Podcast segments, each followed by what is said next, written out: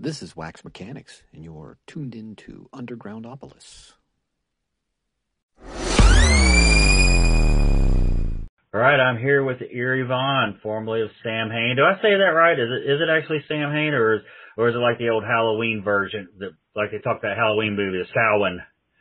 Yeah, well, that's the that's the correct uh, pronunciation, but we always figured it was too confusing for people, so we just went with the um the spelling, I guess. Uh, that was mostly up to Glenn, but we still got uh people would put in like Sam Hain, you know, then we'd get the gigs and they'd say, "Which one of you guys is Sam?"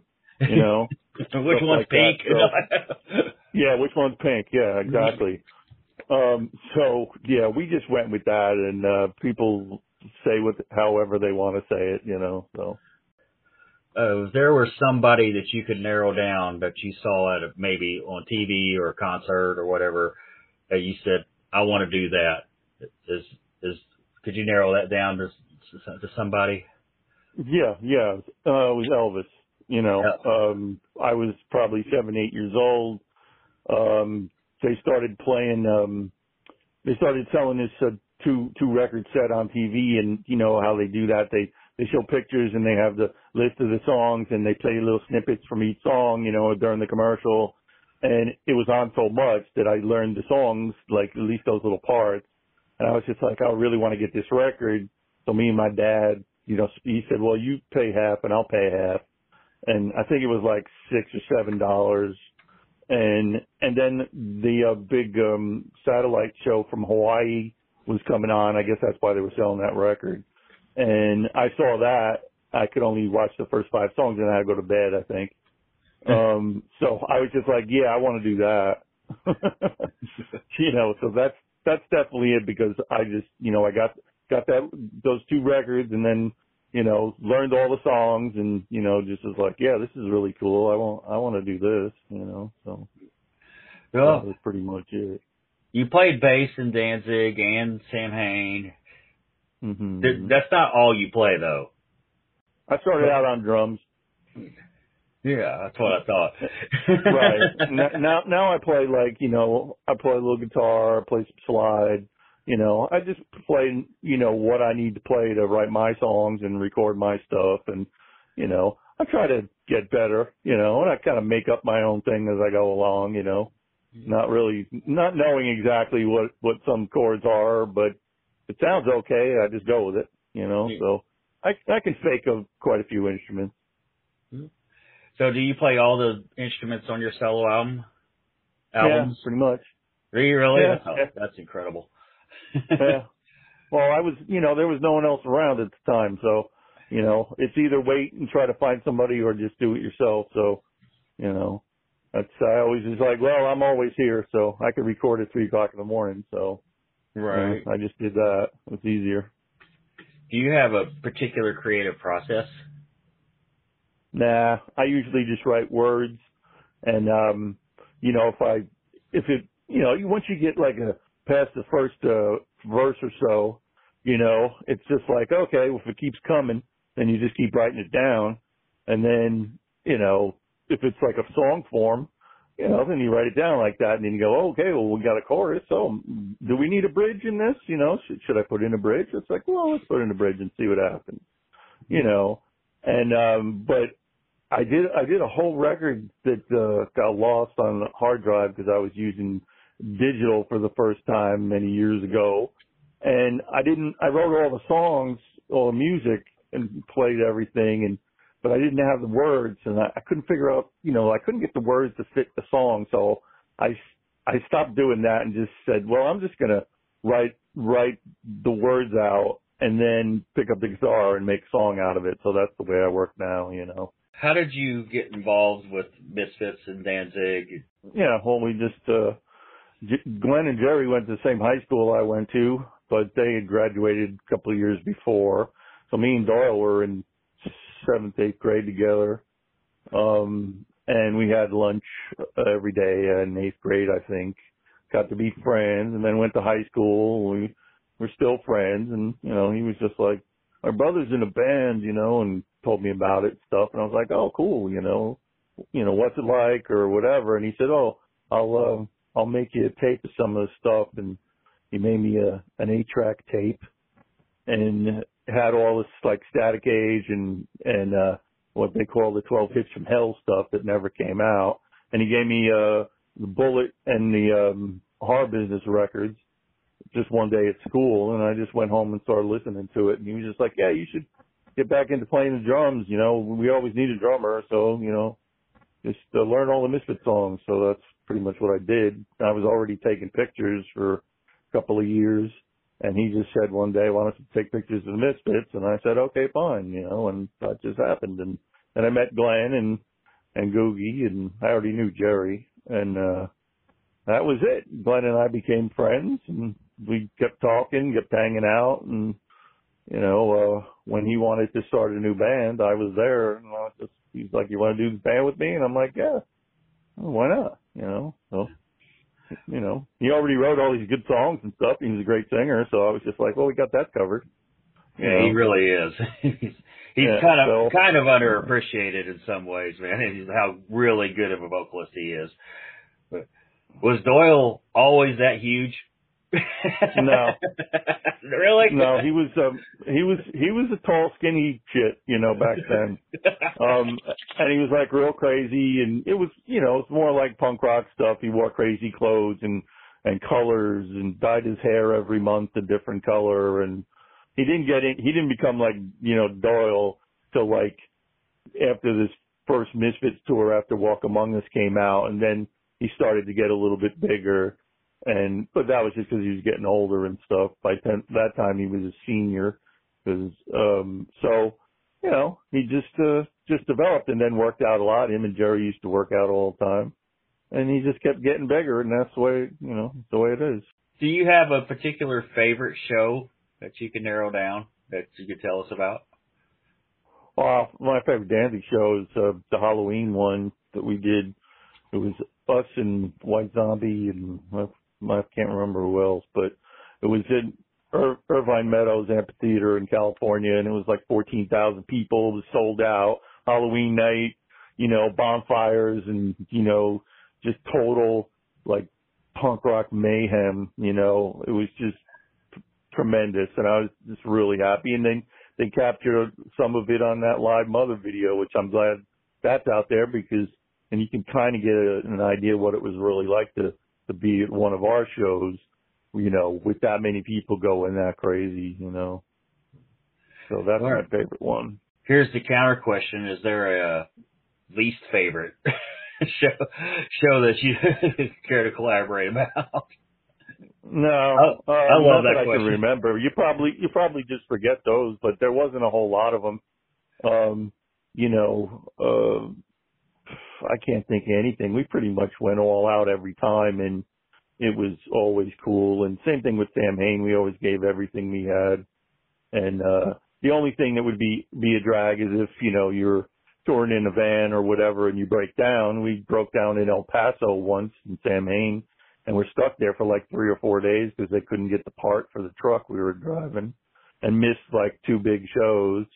So that was money that was going to help us get to the next shows and stuff. So that was kind of a drag, you know. But other than that, everything was always like just the shows were great, you know, and and the recording sessions were always good. I mean, I pretty much can't complain, you know. Right. Uh yeah, a lot of people don't realize that you know, they think that just oh, they're they've got a video on MTV, which back then you probably didn't, you know, because it wasn't it wasn't. Well, it might, it's probably around there in Samhain, but yeah, know, maybe. Oh, so, well, yeah, yeah. MTV started in like '82, so Samhain started in '84. But yeah, we didn't have any videos. We talked about it, but uh we were going to make videos that were like kind of little horror movies, and we were just going to have the sound be the soundtrack. We didn't talk about being in the videos. We just never got around to it. And then, you know, the Danzig stuff, they didn't play us hardly ever. Even on Headbangers Ball, they wouldn't play our stuff because it was too crazy, you know. And they they thought Glenn was serious about all this shit, you know. So um after the after we sent them the first Mother one with the sacrifices and all that, um and the pentagrams and shit, they were just like, yeah, we're not playing this band, you know. So, and then they didn't play us until like they changed, like the whoever was the made the decision, you know, they new people come and go and stuff, and and uh eventually when we did the live video, whoever was there said, "Yeah, this is good. We'll play this." And then they played it a bunch, and we sold some records. You know. Yeah. What is it like to have one of the biggest songs in the world at one time? Speaking of others, I don't know. It was just it was it was just kind of cool that you could hear it on the radio, or you know, I mean, I never watched MTV, but when they said they were going to play it, of course, you want to turn it on and see if they play it, and then they're playing it like five times a day, you know, at least, you know, during the day, which was I thought was pretty good. So yeah, it was awesome. I mean, the first time we went to California for a couple of shows or on a tour or whatever, um, we we pulled in or from the airport and heard the song on the radio, you know, and that's always a thrill, especially the first time. You know, I mean, it, it's great no matter when, but the first time you hear your song on the radio, it's just like nothing else. You know, it's just it's a really great feeling. You know, it's like holy shit, we're on the radio. This is great. You know. You just mentioned talk about touring, and people always think that, uh, you know, it's like, oh, they're they're touring and stuff. They're they're making all kinds of money. They're they're they're going to wild parties and you know just living the high life. It's not like that, is it? it's a, no, it's not. It's, well, it's some tough. Of, some some of it is. I mean, but you got to remember, we got to pay for that bus. You know, we got to pay for everybody in the crew that's like setting up our gear and making sure everything runs smoothly. All those guys get paid before we do. And then we got to pay for all the hotels for all those guys, for, for everybody in the band.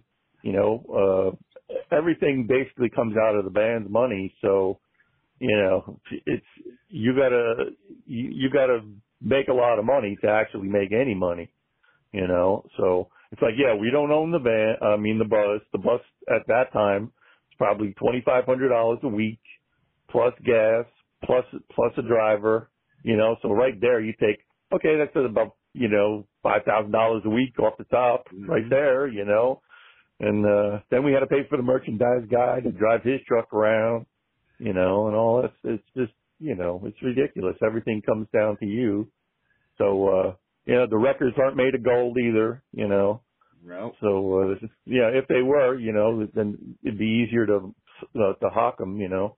but, uh, they're not, you know, so, uh, yeah, and, and as far as like all the other stuff is, basically, you know, we weren't real party animals. We were really into playing and, and, uh, and just making people go crazy and just making people happy. And that was, that was the thing we really dug was doing the show because we loved the music and it was just really cool. So yeah, where there was parties here and there, but nothing, nothing super crazy, you know, no, uh, Rolling Stones, Motley Crue type stuff, you know.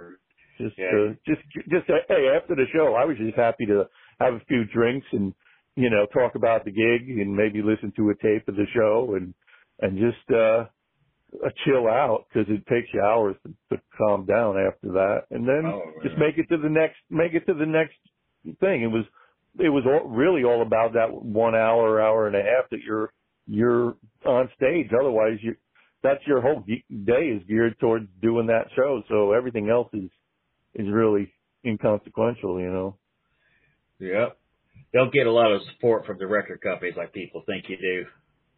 Well, sometimes, you know, especially if you're selling a ton of records, oh, then they love you. But if you gotta, if you, if they gotta really push the records and stuff, you know, they're like, oh, you know, they'll do certain things, but then, you know, they call up Glenn and say, hey, we got this opportunity. How about you do this? How about you do that? And Glenn would just go, no. You know, so they, there was a lot of, there was a lot of butting heads over like creative, you know, like w- what, what the band should be like because Glenn was like, no, I'm not doing that. I'm not doing this or whatever. You know, so, uh, the record company sometimes didn't know how to handle it, you know. One of the few people that say this. My favorite album was two. Lucifuge. Yeah, it's good. I, I, I absolutely love that. Everybody, most people's favorite album was the first one. Uh, My favorite album was that was probably, which I do love that album. That's probably like third on the list. I, I thought How the Gods Kill was incredible, Uh, but I, I guess because Lucifuge was the first album, Danzig album I heard. Yeah. You know, I was a teenager or whatever, and uh, I think that's probably I think it was the first album I heard. It's that's why I mean I love Snakes of Christ. Uh, I just think that song's good. Long way back from hell. Oh yeah. they're the- such great such great songs. Do you have a Yeah, I, particular I like favorite it, I like it better.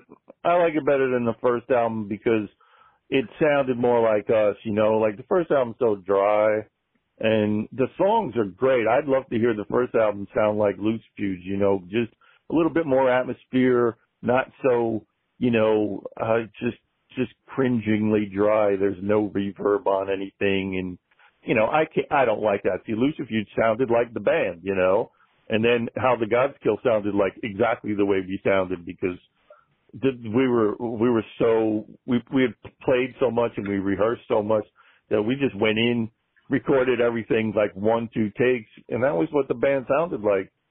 But you know, like the first album, oh, just ugh. It's, I love the songs and and they were great to play live, but I I don't like the record at all. You know. oh, it, it it does have some good songs. It it, it does, but like Oh, yeah, they're all good. prob- uh, like that's, that would be probably third on my list. I, I just love how the gods kill. I love Lucifuge. Yeah. And, Well, uh, somebody could go in and like, you know, remix it, you know, that would be great. Uh, it would, you know, but I mean, a lot of people like it because it sounds the way it sounds. And Yeah. I was just like, yeah, well, the reason it sounds that way is because Rubin hadn't done a lot of guitar oriented stuff. He did Slayer and then he was just working with the cult on their, their, uh, big rock and roll record, Electric. And it sounded like our record did. It was like six months later, our record sounded just like the production guy heard in, in the studio him doing with the cult. I was just like, yeah, I don't like it. You know, so. I never talked to Glenn about it. I don't know if he liked it or not. It's just like, if you don't like it, then you just try to make the next one better. So that's just the way it is. You got to live with it. Once it gets out there, you got to live with it. Yeah, I, I do understand that. I've got, I've got, I've, I've made a bad album before. I've made a good album too, but I've made a bad album before. Everybody makes a bad album once in a while, but that, it's not a bad album. I just don't like the way it sounds. But that's a difference of opinion, you know.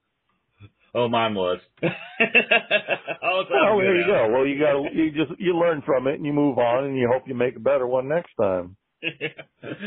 oh, do you? What would be like your favorite Samhain's song? Mine would be Ar- mine would be Ar- Archangel. But Yeah, that was like the first one ever. I don't. It's not my favorite, um, but I like uh, most of the stuff off November Coming Fire. Um, I think that's our best record, and it sounds, you know, better than the other ones. Um, all the songs were really fun to play. I like All Murder, All Guts, All Fun. Um, you know, uh, the first album with Samhain and Black Dream on it and stuff. Um, those songs are all great. I just wish it could have been recorded better as well. Um, but yeah, I like, I like most of the stuff off the, the third one, November Coming Fire. I don't have any real favorites, you know. you're also a photographer. You paint and draw. hmm Would you like to elaborate on that some? I started drawing when I was like five, and I started painting after that, probably a little bit later. Um, just copied like comics out of the newspaper and stuff. And just when I got to, to, you know, grade school where they had art classes, I started to, to get better at it and then it just became a thing that I never stopped doing and, um, just kept kept doing it all, all, you know, probably didn't do as much during the band years because I didn't have as much time, but, uh, started painting again full time. I'm like 99. So that's a good 20 something years. And I've been, uh, take, I started taking pictures. My dad had got a camera, started taking pictures when I was like eight. And then I had a little Instamatic camera, you know, used to get them for Christmas and stuff. And, and then I would take pictures with those and get them developed at the local, you know, you know, Rite Aid or whatever. And then got uh, let my dad let me use the real camera for a while, and then he's he kind of lost, you know, interest in the hobby. So I kind of inherited the camera, and then just started taking pictures in middle school, mostly girls and stuff, you know, because good opening line. You go, oh, let me take your picture, you know, and then of course you got to give them a copy, and then that's another conversation. And then I started shooting uh, high school football and baseball and basketball, and that's around the same time as the Misfit stuff happened because that I'd get called out of class and say, "Oh, you got to go take picture of the Glee Club," or uh, you know, the, the uh, Home Economics Club or whatever. So I did all that stuff for the yearbooks, and then uh, just you know, when I started shooting the Misfits and anybody else that I knew that wanted pictures, you know, just take pictures of them and kept doing the football and baseball stuff and all that. So, you know, that was it. And I just kept the camera around all the time when we went on the road, except for Samhain's. I was afraid I was going to lose it. My dad would have killed me. So I have hardly any Samhain pictures, you know, mostly everybody else took pictures of us, you know, and that's about it. So I still shoot whenever I feel like it, or if a friend of mine's coming in town and they're doing a show, I'll go and take pictures of them, you know, things like that. But I don't do it as much as I used to. I mostly paint now. How many solo albums you have? What four? Working on number six. Oh, you have five out. Yeah. Um, I'm kind of, I'm still stuck on kind of country right now. yeah, yeah. Well, that's the last one. The, the next one's going to be, uh, it's it's kind of country too, but it's not. It's it's. I've got other people playing on it with me, so it's going to be different and similar, but you know, it's uh, I don't know how to. I couldn't just do a country record if if somebody you know made me do it. I, I just write the songs and just record them, and they come out the way they come out. Only reason I called the last one kind of country is because that's what I thought it sounded like. you know, so this one's just it's whatever. It's it's not it's not exactly like that, but it's not it's not punk rock. You know, it's more like blues and sort of dark country, which blues and country is kind of the same to me. You know, it's just one more chord in country and you know cowboy boots and stuff. You know, I could agree to that. I definitely agree to that. Exactly. Yeah. Plus, I've been living in the South for a long time, and you know, just kind of there's a lot of people playing. Even punk rock guys are playing country. You know, they they, they grew up on Hank Williams and uh, the Misfits. You know, so that it we we have that in common. I'm like, yeah, this it just it just seems to come out, but they still have that punk rock attitude about everything. So it's just got more of an edge to it, you know. So we can expect an album from you soon. Oh, I don't know. It's, uh, it's I would say it's about half done, but I still got. I'm I'm not in Nashville right now. I'm in Kentucky, so I got to go down there and do stuff. You know, so it's it's it's only two and a half hours away, but I don't have a car, so I got to borrow a car to go down there, and I'll just have to spend a couple of days and tweak it here and there and work with the guys I'm working with. And they, they're, you know, while, while I'm up here, they're still getting people like, oh, I think we need a, you know, fiddle on this one. So I'll call this guy and, uh, you know, and I said, yeah, you know, see what you can do. And then once I get there, if I like it, we use it. If I don't, we don't. I'm looking forward to it. It's gonna, it's gonna be good. It's already good, so it's gonna be even better. So. Okay. Is there anything you'd like to plug in before we wrap this up? No, you know, if anybody wants to get in touch with me, I'm just on Facebook. I'm on Instagram, but I can't figure it out. Um, you know, I mean, I can answer other people's messages, but I can't figure out how to post one. Um, so I only did that to try to get in touch with some of the, my old friends that aren't on Facebook, you know, but, uh, uh, you can, if people want to get in touch with me, you know, my email is yurivon777 at gmail dot com you know, I answer all the mail and, uh, I have two sites on Facebook. I post old photos and anything I can find or whatever. And some of my old friends are on there too. And, uh, if I want to sell something, like, you know, if I find some posters or old t-shirts or whatever, I'll say, Hey, anybody want this? You know, so, but if you want to get, find me, all you gotta do is Google me. I'm sure you find me a hundred times. You know. Don't, don't you have a book out? Yeah, that came out a couple of years ago. It's called Misery Obscura. And it's uh, just about my time from like high school when I started shooting the Misfits through Danzig and and there's some paintings in there and that's on everybody loves it. It's great. I'm working on another one.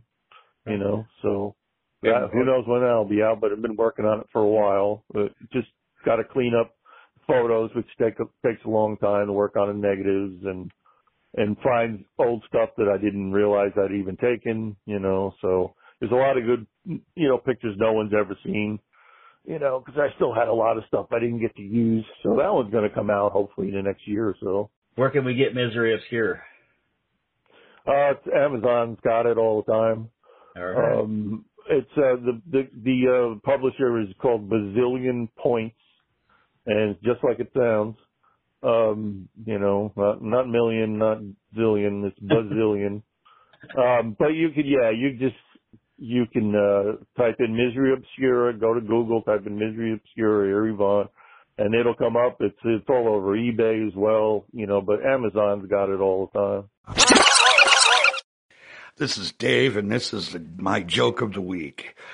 A guy walks into a doctor's office with a frog on his head. The doctor says, What's the problem? The frog said, I don't know. It all started out with a bump on my ass.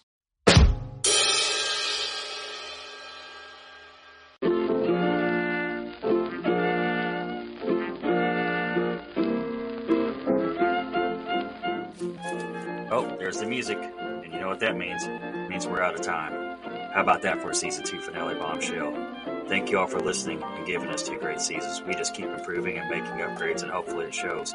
Maybe if you go back to the first episode and listen till now, you'll see all the difference in how much we've grown. Lots of new and exciting guests to come in season three, along with a few surprises. So be sure you stay tuned. If you'd like to submit a joke of the week, you can send it in a voice message here or as a Facebook message. And thanks again for giving us two great seasons. We couldn't do it without you. We'll see you in a few weeks. This is your host, Rob Lyon, signing off.